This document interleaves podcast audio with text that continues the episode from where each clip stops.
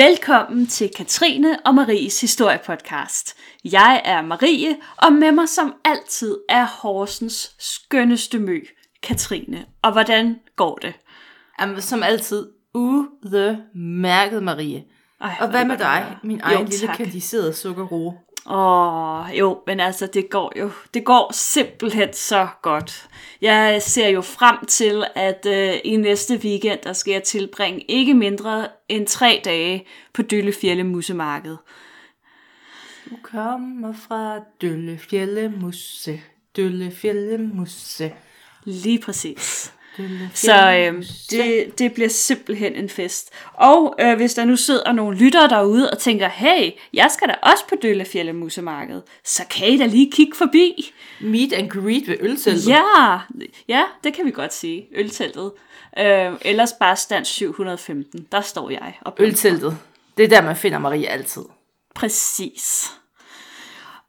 Og øhm, i den her uge, Katrinchen Line, der skal vi faktisk til Rusland, og jeg ved, det gør dig glad. Men det er jo ikke røde oktober. Jeg troede faktisk, aftalen var, at når det ligesom ikke er oktober, så snakker vi ikke så meget Rusland.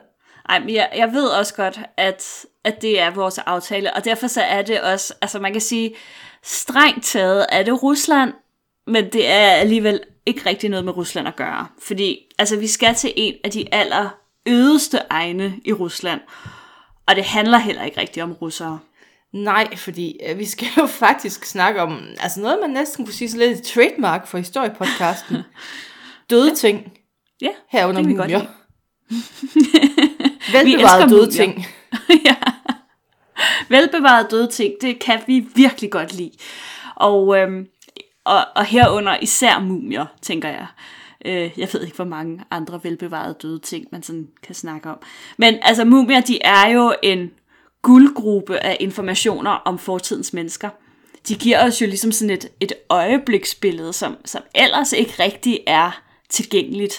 Og jeg ved godt, at for nogen, der kan det måske virke sådan en lille smule makaber, der sidder og snakker om, om sådan døde mennesker. Men man skal bare, altså man skal tænke på det sådan videnskabeligt, ikke?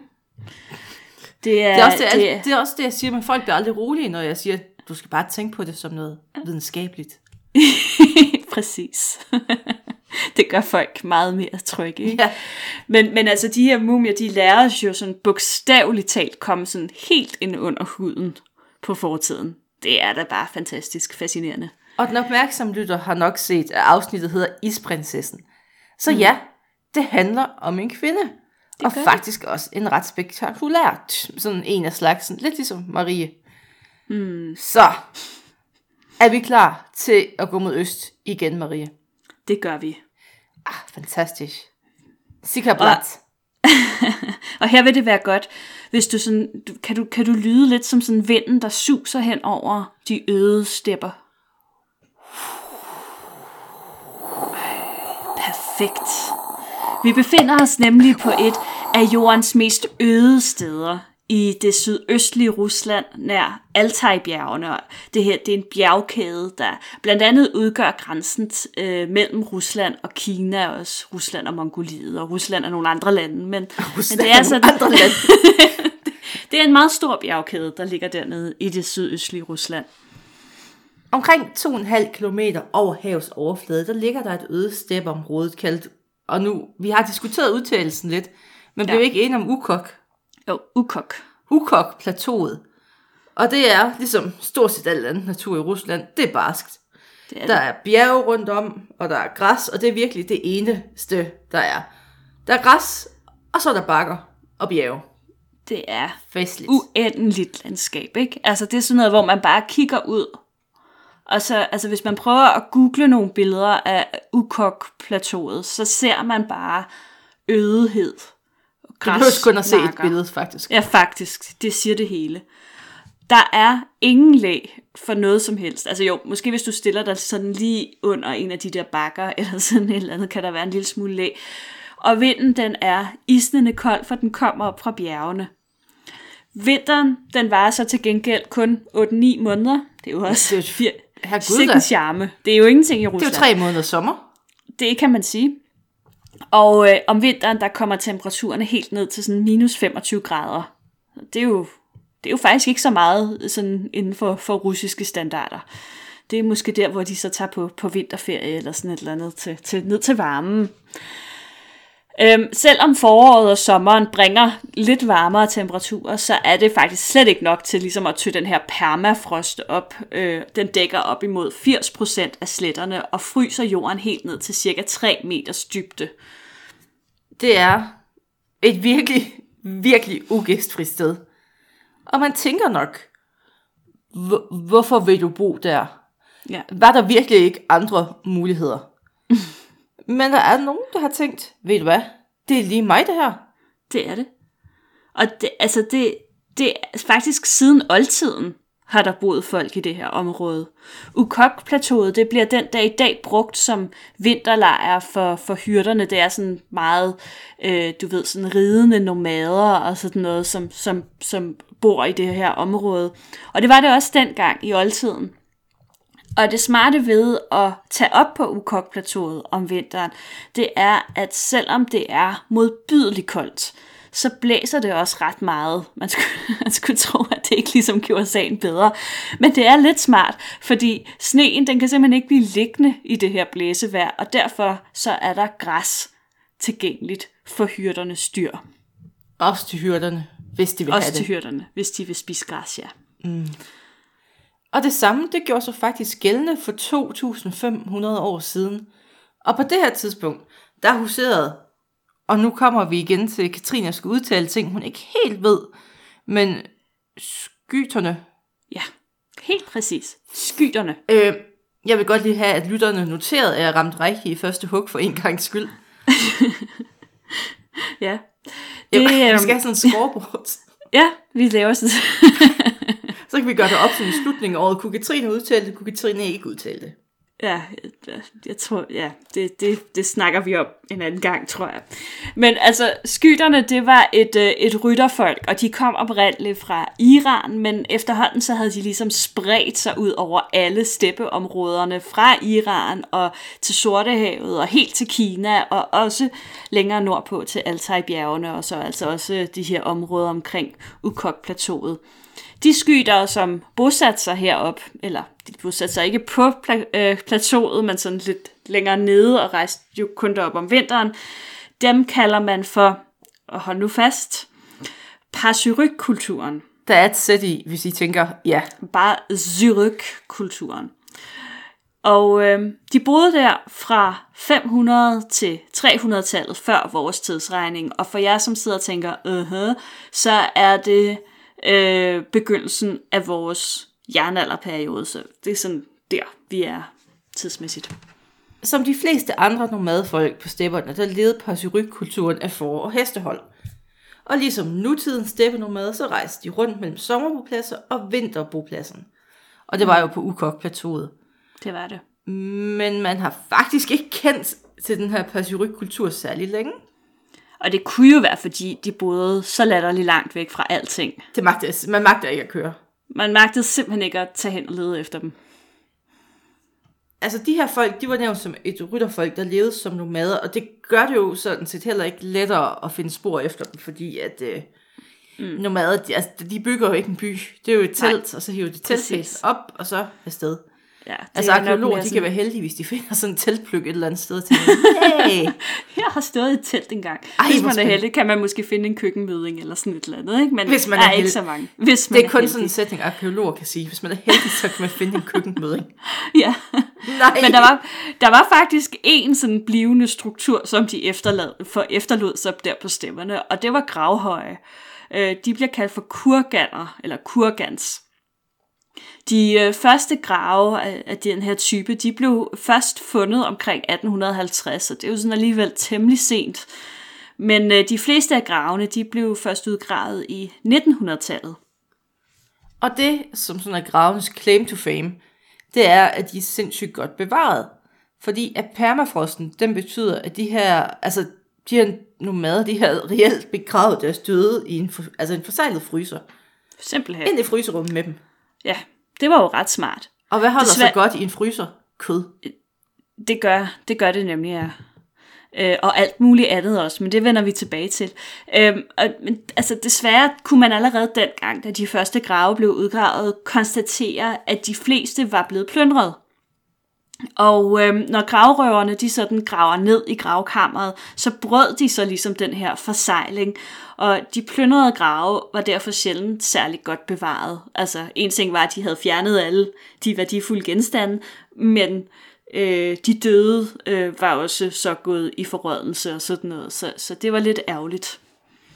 I 1993 var det mere end 100 år siden, at man sidst havde fundet en velbevaret grav ude på Uruk-plateauet. Ja. Men det afholdt altså ikke alligevel øh, den russiske arkeolog Natalia Polosmak. Jeg har stadig hendes navn forkert, Katrine, hvis du undrer dig. Jeg troede bare, at hun hed Polosmad. Ja, men det gjorde hun ikke. Hun hedder Polosmak.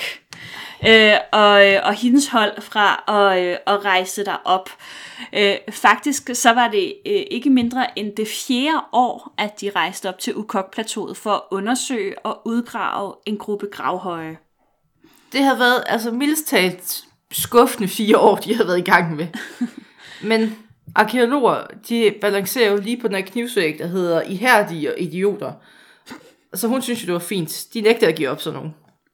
Når de først har udset sig en køkkenmødning, så bliver de ved. Ja, og øh, som vi skal se, så endte det jo så også med at give pote, det her. Men lad os lige se lidt nærmere på, hvordan de her gravhøje de er bygget. Når jeg tænker en gravhøj, Marie, nu var jeg tilfældigvis ude, ude at se en i går, Ja. tænker jeg, en stor jordhøj fra bronzealderen. Stor og flot. Ja, og det gør de fleste nok, øh, men Passyryk-kulturens gravhøje, de er lidt anderledes bygget. Selve gravkammeret, det er sådan gravet ret langt ned i jorden, så dybt man nu engang kan grave i den her at jord. sige, Ja. der er jo nogle naturlige udfordringer. Det er der, og, og vi kommer også tilbage til, at, at der nok har været sådan et særligt tidspunkt på året, hvor man har bygget alle de her grave, øh, hvor det simpelthen har været muligt. Men altså ofte så finder man faktisk gravene ret dybt nede, øh, omkring de her 3 meter, så de har altså lykkedes med at grave ned i, i, i jorden.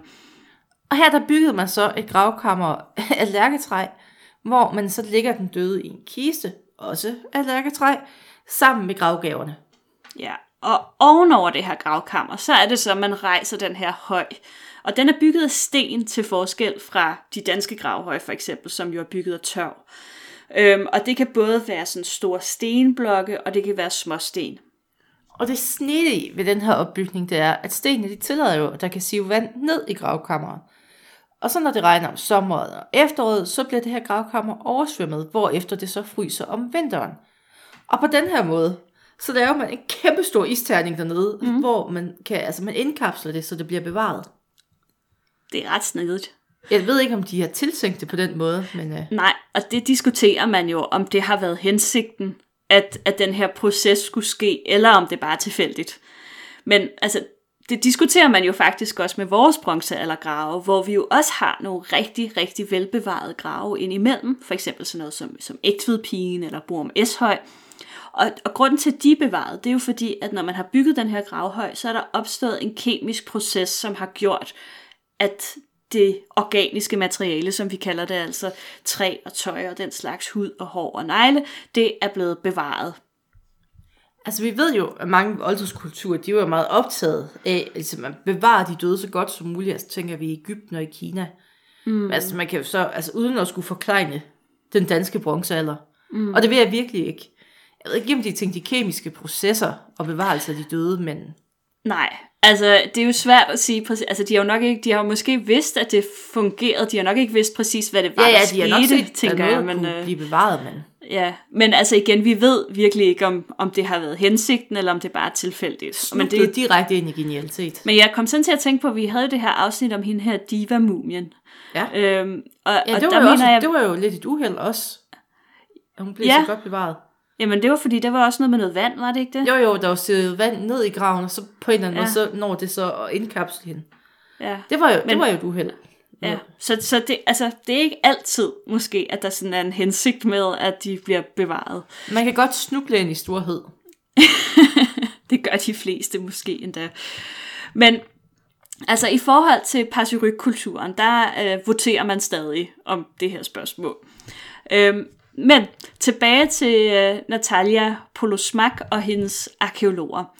De har fundet den gravhøj, som de skal undersøge, og allerede 50 cm nede, så er der gevinst. Er det meget eller lidt i arkeologikredset? 50 cm? 50 cm. Altså når du tænker på, at selve gravkammeret vil være gravet 3 meter ned i jorden, så er 50 cm jo ikke særlig meget. Så det er faktisk jackpot. Det er jackpot, det, det er ret højt oppe i den her grav. Det er højere oppe, end de lige umiddelbart forventer at finde noget. Der dukker nemlig tre hesteskeletter frem af jorden, og hvor glad bliver man lige for det. Woohoo! Der er rester af seletøj omkring, der er sådan ret godt bevaret. Og kranierne, de bærer præg af, at de her heste, de er blevet slået for panden. Mm. Og så får de søde små russiske arkeologer, altså små stjerner i øjnene. Fordi så er det her ikke en helt almindelig begravelse. For det er nemlig ikke normalt, at heste bliver begravet så pænt. Nej. Og, øh, øh, øh, nej. Øh, men, jeg, blev, jeg blev helt mundlam af hestebegravelsen. men de skal længere ned. Fordi de ved jo, at øh, selve graven kan komme til, ned til 3 meters dybde. Ikke? Men, men lige under hestene, så støder de faktisk på et gravkammer. Og i det her gravkammer, der finder de resterne af to individer.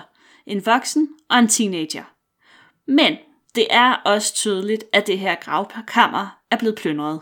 Ja, for der er nemlig ikke nogen gravgaver med. Der er kun et lærkar og så to fæsende jernknive. Mm. Gravrøven, de har så taget alt af værdi, fordi de er jo bare sådan gravet ned, for, brudt forsejlingen, og så er ligene gået i forrådelsen og skeletterne tilbage. Ja, så det er en lidt, øh, det er en lidt sølle oplevelse Ja, igen, lidt, kan lidt man sige. antiklimaks, når man lige har fundet tre døde heste. Ja, præcis. Øhm, den voksne skelet er, er faktisk helt bevaret, hvorimod teenageren, der var der ikke nok knogler til, at man kunne sådan se særlig meget på den. Men øh, den voksne viser, at det var en cirka 25-årig mand, og at han var blevet slået ihjel. Han havde fået et slag i baghovedet. Og derudover kan man se, at han har lidt af rygmavsbrok. Det er en medfødt lidelse, hvor ryggens knogler de ikke sådan er vokset helt sammen. Og det gør så altså, i dag vil jo også betyde, at man har en mm. funktionsnedsættelse i benene, og man mangler sådan, altså styring af blære og tarm, og det har bare ikke været et fedt liv. Nej, og der kan faktisk også godt være nogle eksempler på, at man, altså det er ikke fordi, at de sådan intellekt, altså intellektet øh, bliver ramt af den her, men der kan godt være nogle indlæringsvanskeligheder. Så folk med rygmavsbrok kan godt i nogle tilfælde forekomme at være måske sådan en lille smule tilbagestående. Øhm, og det skal man selvfølgelig se i den her kontekst. Øh, hvad er han, hvordan har han for, hvad hedder, skal man sige, øhm, fremstået i det daværende samfund. Der er som sagt ikke nogen tvivl om, at manden er blevet slået ihjel. Men det store spørgsmål er jo, hvorfor? Og arkeologer, de løser jo de fleste problemer ved at grave endnu mere. Mm-hmm. Fordi de ved jo godt, at Pasyryk-kulturens grave, de som regel ligger meget dybere, end det de lige har fundet. Så derfor så tager de den gode ske frem og begynder at grave videre. Og bingo! Er det det, I råber, når I finder noget? Det er et Altid. ærligt spørgsmål, det her. Ja, altid. Bingo! Ja. Bingo! Men, altså, jeg, vil også, jeg kan også godt komme med en lille, en lille afsløring. Øhm, der findes forskellige danse, når man finder ting. Ej, fortæl. Jamen, altså, det er sådan lidt svært at forklare, men altså, vi, der er blandt andet øh, øh, kogegruppedansen, og der er husdansen. Øh, det er i hvert fald noget, vi praktiserer der, hvor jeg arbejder, når vi finder ting. Øhm, Så kan man lige lave en lille dans. Maria, Ja. du ved godt, at både jeg og vores lyttere nu forlanger en film. Øh, ja. Øh, jeg skal se, hvad jeg kan gøre. Men øh, det er ikke sådan, jeg vil sige, det er ikke sådan en fast koreograferet dans. Det er sådan en spontan øh, dans. Men de findes, de her øh, to koncepter. Jeg, jeg, Men- jeg, jeg, jeg plejer ikke at mangle ord, men lige nu så ved jeg faktisk ikke, hvordan jeg skal svare. Så lad os skynde os at gå videre med vores spændende gravhøj her. Fordi arkeologerne, de er nemlig nu nået ned til cirka 3 meters dyb- dybde, og ligesom de forventer, så støder de faktisk på loftet af endnu et gravkammer. Og kaster sig ud i den russiske udgave af gra- gravkammerdansen. Formentlig ja, fordi, fordi det gør man, når man ja. Finder noget fedt. Og der var også grund til at danse, fordi ja. at det her gravkammer, det virker uforstyrret. Mm. Fordi at gravbrøven, de har jo egentlig kun plyndret den øverste del, og så har de ikke tænkt, der er ikke noget nedenunder. Altså, pff. Ja. Og altså, arkeologerne, de havde ret. Mm. Det var en fuldstændig velbevaret grav. Ikke noget, der var blevet brudt.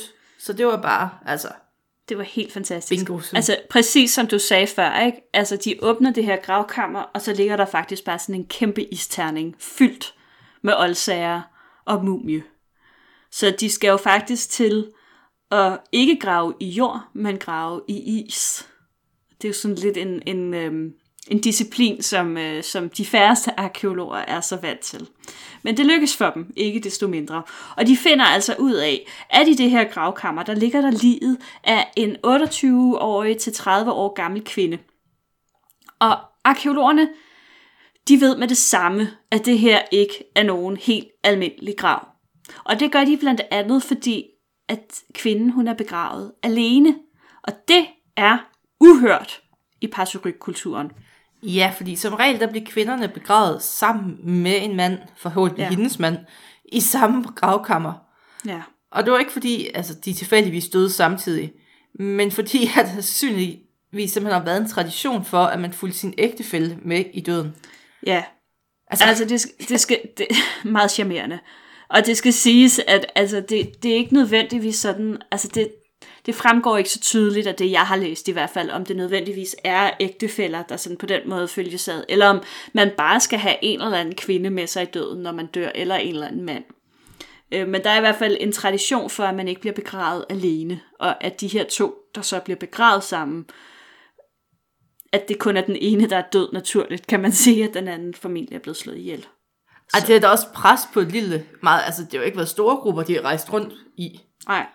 Det er, altså man kan jo sige, at altså, der er jo forskellige kulturer rundt omkring, hvor man har haft tradition for, at hvis man nu har et, et ægtepar, øh, hvor manden for eksempel dør, øh, så har man skilt sig af med kvinden, fordi at hun så på en eller anden måde bliver en byrde.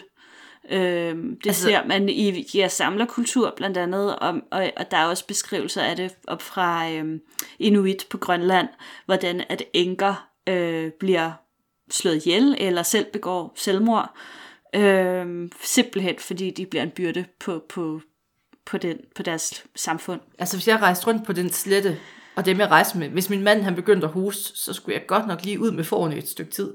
Ja, Ej. jeg tænker også, altså... Jeg skal det, lige ud og hente noget, og så bare afsted. Jeg henter lige nogle hindbærsnitter. Ja, Øhm, vi ses om et stykke om tid. aldrig. Adieu. Ja, så det, det er jo ret brutalt, men det er jo også, kan man sige, en, en måde at, at overleve på simpelthen. Der tænker man på gruppens bedste, og ikke på individets bedste. Og det, det, er, en, det er jo en lidt anden måde, end hvordan vi tænker på i dag, alt andet lige. Men altså, faktum er jo, at, øh, at kvinden, hun ligger altså i den her grav alene. Altså, selvfølgelig hvis man ser bort fra den øvre grav, som nogen har tolket som så hendes medfølger, men det vender vi tilbage til. Og hun er omgivet af fantastiske skatte. Udover de tre heste, der lå øverst oppe, så har hun yderligere seks heste med sig i graven. Det fylder immer væk lidt. Øhm, og de har alle sammen sådan guldbelagt seletøj på. Og så er der nogle smukt udskårne træborer med stykker af kød bevaret. Altså man har givet hende, øh, jeg mener det er forkød, øh, stykker af forkød, der ligger på de her borer, som at hun har kunnet spise på rejsen, eller når hun er ankommet til dødsriget. Så er der en masse tekstiler, øh, tæpper af filt og uld, samt diverse kar af ler, træ og horn, øh, hvor man i, i hvert fald i nogle af tilfældene fandt bevarede rester af, af forskellige drikkevarer. Det kunne for eksempel være ja, drikkevarer, det ved jeg ikke, men, men yoghurt øh, mener man har været i noget af det, og, og måske noget mælk og sådan nogle ting. Og hendes tøj, det var også fuldstændig bevaret, og fuldstændig fabulous ud for din beskrivelse. Ja, Altså hun bar en bluse af gylden silke og et uldskør med hvide og purpurfarvede striber. Og så øh, altså, en slags knæstrømpe, kan man sige, af filt mm. med flotte røde kanter. Så altså, Jamen, det ser virkelig, virkelig godt ud. Øh, men næsten Jeg ved, det hvad jeg skal være allermest- til næste faste lavn. Lige præcis. Det, det mest spektakulære ved hendes, øh, ved hendes tøj, kan man sige, eller hendes beklædning, det var jo hovedbeklædningen. Øh, det var sådan en trækonstruktion, som var sådan næsten en meter høj. Jeg sidder her og viser det. Det kan du nok se, ikke? Ja, Ja, og øh, bestod af en sådan guldbelagt, øh, ja, sådan udskåret trætingest med figurer, som man har tolket sådan nogle bevingede kattedyr. altså er jeg meget har, spøjst. Altså jeg tænker lidt, sådan peak Lady Gaga dengang med kødkjole, eller måske Ja. med Beyoncé, hun kunne også godt bære den, altså som du siger, trækonstruktion på Ja, hovedet. altså Lady Gaga ville være et rigtig godt bud, faktisk. Ja, altså, altså lige den gang, hvor hun sådan var Ja. mest ekscentrisk med kødkjoler ja. og bobler Ja. og alt sådan noget, Helt sikkert, ja. så var det et look, hun godt kunne have gået efter, føler jeg. Det, det kan man, altså man kan altid sådan kaste ud til hende og sige, hey, prøv lige det her. Tim Lyng vil tage ideen, ring til Lady ja. Gaga. Ja, Ja. ja. Men der var jo også, som man siger, noget godt undertøjet. ja der er. Fordi hendes krop, den var dækket af tatoveringer, og det var sådan, altså det er virkelig flot, altså mønstre med dyremotiver, mm. der er slynget ind i hinanden, og de løber fra hendes arme op over skuldrene og ned ad ryggen til benene. Ja. Og de her tatoveringer er altså virkelig, for det første er de virkelig flotte, øh, men de var ikke også opsigt, fordi de ikke sådan tidligere er fundet på kvinderne i parserykkulturen. De er som regel fundet på mænd, som, altså der, der øhm, og, og de her mænd har været øh, begravet i grave, som man tolker som sådan kongegrave. Altså det er høj status at have de her øh, tatoveringer, og det har som regel ikke været forbeholdt kvinderne. Så der er ikke nogen tvivl om, at den her kvinde, hun er meget speciel. Men hvem eller hvad var hun? Det er spørgsmålet. Kvinden og hendes gravgaver, de blev nu transporteret først til Novosibirsk, og siden så videre til Moskva for at blive analyseret. Og de første resultater, de var også bemærkelsesværdige. Ja, fordi de her seks heste, som kvinden havde fået med, de var jo også meget velbevaret, ligesom, ligesom kvinden selv var det. Øh, og de var så velbevaret, at man kunne analysere deres maveindhold. Og på baggrund af det, der fastslog man, at kvinden hun var blevet begravet i juni måned. Men, aber dabei, fordi retsmedicinerne, der undersøgte livet, de kunne konstatere, at hun har været død sådan 3-6 måneder, før hun blev lagt i graven. Mm. Og så er det store spørgsmål, hvorfor gik der så lang tid? Ja, og svaret ligger nok i virkeligheden lige for, fordi som vi har været inde på nogle gange, så er Ukok-plateauet jo nomadernes vinterlejr. Man ankom så den sidste i oktober, og så rejser man igen i løbet af juni, når sneen smelter fra bjergpassene.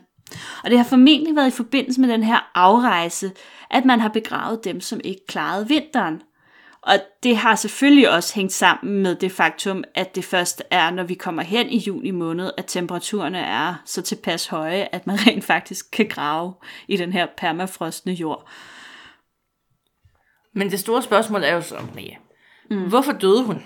Altså, jeg, jeg har brug for svar nu. Altså, ved de første undersøgelser i midten af 90'erne, hun blev fundet i 1993, der kunne man se, at hun var blevet skadet. Hendes højre side med skulder, hofte og ansigt havde spor efter lesioner efter et fald. Og man har tolket det sådan, at nu kom hun jo fra sådan en, et rytterfolk, at hun formentlig var faldet af sin hest forholdsvis kort tid før sin død. Men undersøgelserne viste også, at det ikke var det, som slog hende ihjel. Hun led også af, knoglebetændelse. Og det ses ofte i forbindelse med sådan rigtig hårde altså livsvilkår og dårlig ernæring. Og det var der om noget, noget, man led af på det her tidspunkt, på det her sted. Helt sikkert. Altså generelt så har undersøgelser af skeletter fra Pacheco-kulturen vist, at de formentlig alle sammen har været mærket af det her ekstreme miljø og det hårde liv på hesteryg. Man kan se på skeletterne, at de har haft slidgigt, og det har især siddet sådan i ryggen og i lænden. Der har været vækstforstyrrelser, og så har de bare derudover haft alle mulige andre ryg- og knogleproblemer øh, hvilket må betyde, at de stort set alle sammen har været plaget af kroniske smerter. Og der var ikke Så- nogen, der tænkte, måske er det ikke her, vi skal leve. Altså, Eller måske skal vi holde op med at vitterligt ride slå os rundt. ihjel. Ja, præcis. Altså, prøv at holde en pause fra at ride rundt på hesteryg. Hvad med at ride et sted hen, hvor der ikke er sådan super nederen hele tiden? Ja, måske så man kan blive det samme sted. Altså bare crazy idé herfra. ja, præcis. Altså nu skal jeg ikke rådgive folk for fortiden, men helt klart et godt råd herfra. Mm. Men, da, da, da, det var faktisk ikke det, der slog hende ihjel. Nej. Fordi i 2014, der kunne man faktisk endelig sådan fastslå, hvad det var, der havde taget livet af hende. Og det var noget, som vi også skal dø af i dag, og som Ja, altså, påvirker ret mange. Mm. Hun døde af brystkræft. det gjorde hun. Ja. Og altså, sygdommen er begyndt, kunne man ligesom se, man, kunne, man kunne jo se, øh, øh, hvordan hendes ene bryst var fuldstændig inficeret. Og, og det kunne man analysere, øh, blandt andet fordi, at hun, hun var så velbevaret. Og man kunne sådan tælle sig frem til, at, at hun har begyndt at udvikle den her sygdom, da hun har været i starten af 20'erne. Øhm, og hun har altså levet med sygdommen i, sådan, i de her 5 til, til 7 år, inden hun, hun døde af den. Og på baggrund af de her undersøgelser af helbredstilstanden, så har man også sådan, kunne stykke et rimelig præcis billede sammen med hendes sidste tid. Ja, og, og det er så her, hvor jeg synes, det bliver, det bliver rigtig sjovt, fordi det netop er, altså nu kan vi få sådan et utroligt øh, detaljeret billede af, hvordan hendes sidste tid har været. Det synes jeg er ret specielt. Øh, og en af årsagerne er også, at altså, kvinden havde liggesår på ryggen. Og derfor mener man, at hun formentlig allerede har været sengeliggende inden slutningen af oktober, hvor stammen skulle flytte op til vinterlejren på Ukok-plateauet. Og på det her tidspunkt, der har hun været i den terminale fase af den brystkræftforløb. Mm. Og altså, hun har været udmattet, hun har haft smerter, og hun har, altså, hun har ligget og haft det virkelig, virkelig, virkelig dårligt. Ja. Og man kan sige, den eneste grund til, at hun har kæmpet sig op på en hest, må have været for at følge med stammen op til Ukok-plateauet. Fordi at blive tilbage, det ville have været lige med den visse død. Og enten har hun ikke villet det, altså dø af sult og tørst og været alene, eller også så er hun blevet tvunget til at tage med. Ja, hun har jo tydeligvis haft svært ved at ride. Altså bare sidde på den her hest. Ja, Fordi det er formentlig undervejs, hun har, fald, hun har faldet af hesten og fået den her skade, man konstaterede til at starte med på skulderen. ja. Og den, hun har også fået nogle andre knups, fordi hun jo bare Ja, ja, altså man kunne se hele hendes, altså den ene side af hendes ansigt og hendes hofte. Øh, det sjove var, at hendes højre arm øh, var faktisk ikke skadet, men det var så fordi, og der må jeg indrømme, at der, der ved jeg ikke nok om brystkræft, men det er åbenbart noget med, at hvis kræften breder sig sådan, så kan armen faktisk blive lammet eller sådan noget. Øh, Nå, så har hun i ikke spændt op, og så... så, nej, så hun har haft armen ligesom sådan ind mod kroppen, og måske bundet ja, så op, har skulderen sådan et eller andet. Ja, så skulderen har taget hele faldet. Øhm, Stakkels, det er jo totalt ligesom ja. Game of Thrones, der med da Drogo, han falder af hesten. Okay. Nå ja, Nå ja, siger hun, som om hun der ved, hvad taler om. Faldt af hesten og døde. Ja. Men altså, man kan sige, trods den her kritiske tilstand, som hun har været i, øh, så har hun overlevet faldet. Ik- ikke fordi, at, at, at det har været sådan livstruende, men når man så i øvrigt er så syg, fuldstændig- som altså hun har dø. været, ikke? Ja. Øhm, så er hun altså nået frem til vinterlejren. Og forskerne anslår, at hun har levet i sådan 3-5 måneder efter ankomsten. Og så er hun formentlig død mellem januar og marts måned. Ja, og på det her tidspunkt, der har det været umuligt at grave en grav. Mm. Så man må derfor vente helt til juni måned, hvor temperaturen de var mild nok til, at det kunne lade sig gøre. Ja, og, og der er faktisk lige en detalje, som jeg ikke har fået med. Øhm, og det er, at man har balsameret hendes lig. Okay. Og det har jo formentlig været fordi, at det ligesom skulle opbevares et stykke tid, inden man kunne grave det ned. Det forklarer også, hvorfor at selve mumien ikke er sådan, altså hvis man googler den, så, så kan man godt se, at altså, det er jo ikke en mumie, som er lige så flot velbevaret, som for eksempel de egyptiske eller sådan et eller andet. Minder måske lidt mere sådan om, om Ötzi eller sådan et eller Vi andet. har Det er sådan, på historiepodcasten sådan en rating hot or not med mumier. Det er det. Men altså, de har simpelthen åbnet hende op og taget alle de indre organer ud, og så har de fyldt hende op med, hold fast, græs. Ja. Øhm, fordi at øh, et eller andet skulle jo, ligesom, at de har også fjernet hendes hjerne, øh, og så videre, åbnet hendes ansigt op, så de kunne få, få alt det der ud. Og, De skulle vide, at de kunne have taget en krog op gennem næsen. Ja, Lige en mejsel for at hamre hul, og så krogen. Lige præcis, lige præcis. Øhm, og, og det, som er det allermest vilde, det var, at en anden ting, man også fandt inde i hendes krop, det var sådan en, en mørk, tørveagtig substans. Og da man, man troede faktisk først, det var tørv, men da man så analyserede det, så viste det sig, at det her det er altså lidt klamt, jeg, jeg beklager, men det viste sig, at, at det faktisk var hendes indre organer, som åbenbart sådan var blevet puttet, som havde ligget, ja, de har på en eller anden måde sådan formuldet sig, og så er de blevet puttet ind i kroppen igen. Eller okay. også er de formuldet inde i kroppen, eller altså, mm, Red flex, but okay. meget, meget mærkeligt. Så, men det gjorde man åbenbart øh, med de her mennesker, og det har jo helt klart også været fordi, at, at, at de netop har skulle ligge x antal måneder, før man kunne grave dem ned. Ikke? Ja. Ja. Men der er altså stadig rigtig mange spørgsmål, fordi hvem er den her kvinde? Der er jo ikke nogen tvivl om, at hun havde en meget høj status. Det vidner hendes gravgaver om, og det vidner det faktum, at hun blev begravet alene også om. Altså, det er jo blevet... Altså, man har jo sådan tænkt lidt over, om hun mm. kunne have været shaman. Og det kunne muligvis hænge lidt sammen med hendes sygdom, faktisk. Sjovt nok. Ja, det, er ikke, det, det tænker man ikke sådan lige nødvendigvis hænger sammen. Men, og jeg har aldrig tænkt over det på den måde før, men det er sådan en interessant tanke. Hold lige hold, bærger med os.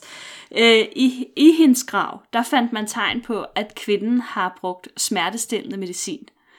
Man fandt spor efter opium, man fandt spor efter hash, vin og udtræk fra alrune og stormhat. Så udover at hun har været temmelig godt bedøvet, så har hun også været fuldstændig skæv. Det lyder som en god aften i byen, det der. Det har været meget intensivt. Og så på hesteryg. Og så på hesteryg, ja. Og altså, det vil jo altså, på ingen måde være utænkeligt, at hun har bare været fuldstændig altså, væk og siddet og hallucineret. Mm. Og så har folk omkring hende tænkt, altså, hun har nok kontakt direkte til ånderne. Mm. Fordi ellers kan vi ikke forklare, hvorfor hun er så... Nej, Ja, de har simpelthen øh, tænkt, hey, ånderne, de har, de har De valgt hende her. Ja.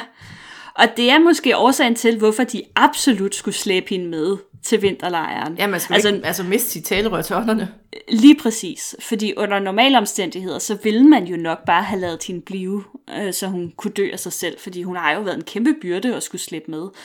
Øhm, og nu har vi jo også allerede snakket om, at man jo var ikke... Øh, Sentimentale. man var ikke sentimental på den måde, så enker og den slags, de, de blev jo også bare slået ihjel. Ikke? Øhm, men hun var jo nu værdifuld og nyttig, fordi ånderne havde valgt at tale gennem hende. Og det kan jo også godt forklare de tatoveringer, hun har fået, fordi det er jo mm. kontakten til ånderne, eller sådan totemdyr, som skulle beskytte hende i åndeverdenen. Apropos ja. Far Cry.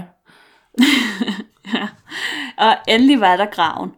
Øhm, man mener, at øh, den øverste grav repræsenterer en offring simpelthen. Altså ham, ham her, den 25-årige, øh, lidt invalide øh, stakkels mand.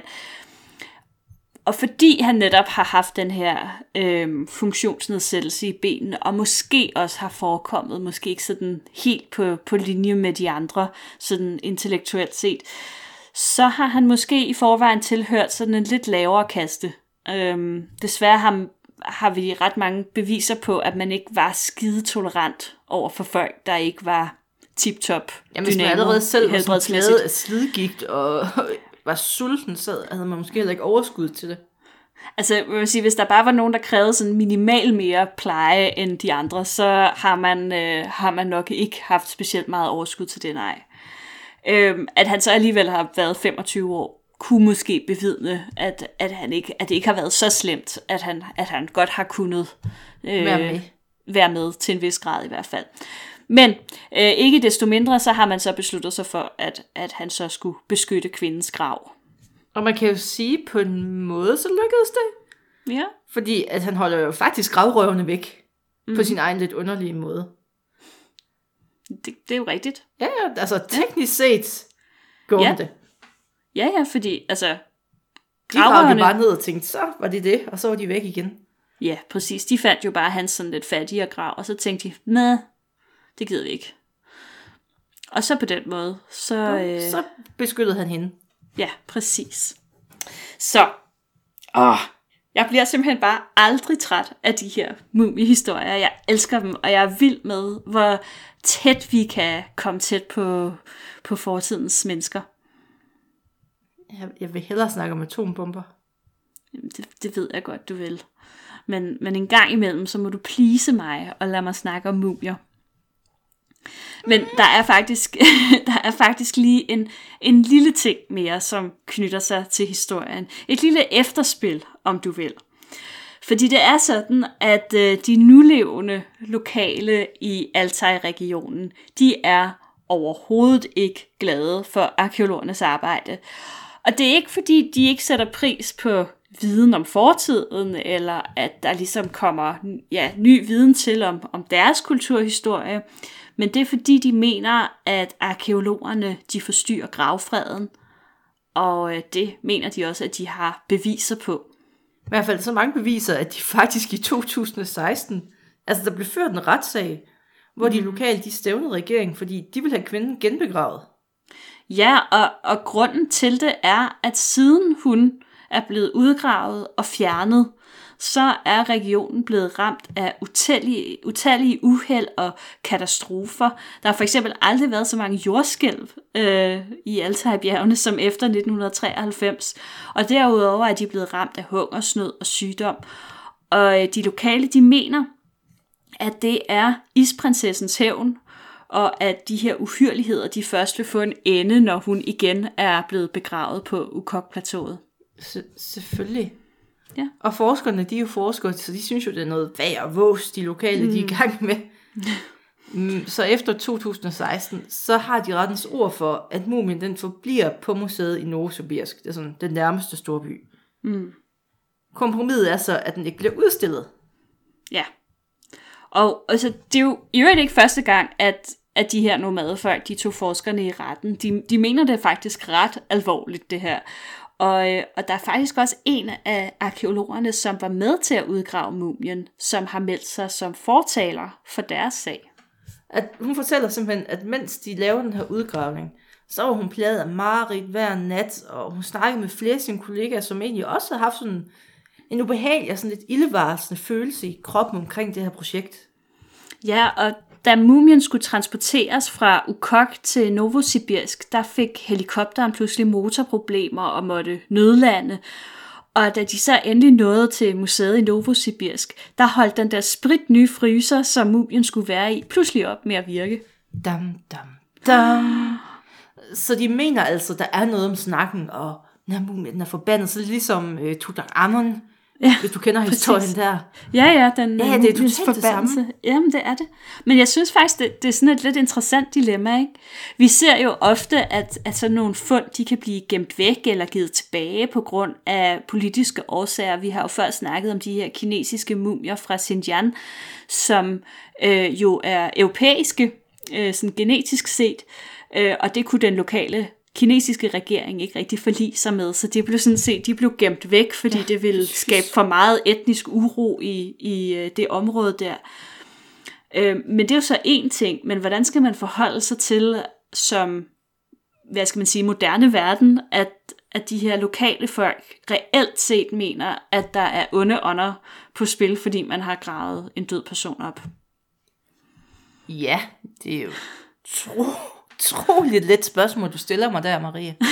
ja, ikke? Altså, det, jamen, altså, jeg synes, det er, øh, det er interessant, fordi skal man respektere den, eller skal man bare sige, come on, get a life? Altså, jeg ved det ikke. Øhm, Jamen, jeg tror måske, vi er lidt ude i, altså for at komme tilbage til en af vores andre klassikere, hekse. ja. Altså, man så udser sig, det er lige præcis derfor, så kan man se ja. alt igennem den linse, at det er fordi det her, den her person er væk, eller har gjort et eller andet, mm. så er det derfor alt sker. ja, Fordi at Maren nede for hjørnet, hun har kigget ondt på mig, så giver min mælk ikke, eller min køer ikke mælk længere. ja. Altså man begynder at se det igennem den linse, så føles det selvfølgelig rigtigt. jo. Altså, Men skal man respektere det, eller skal man bare lade være? Altså, det er jo det, som er problemet, ikke? Fordi vi, altså især altså inden for ikke arkeologi... den, så læg hende der tilbage. Jamen, jeg tænker også lidt, altså, så er det jo ligegyldigt. Men, Altså, altså, men en af det, skal til... have. Ja, både og, ikke? Fordi altså, en af årsagerne til, at forskerne ikke vil give hende tilbage, det er jo netop, at man kan blive ved med at få lavet nye undersøgelser. Øh, Kan man ikke finde for sådan en eksempel, eksempel... smart ordning, sådan... Altså, altså mausoleum er måske også sådan lidt...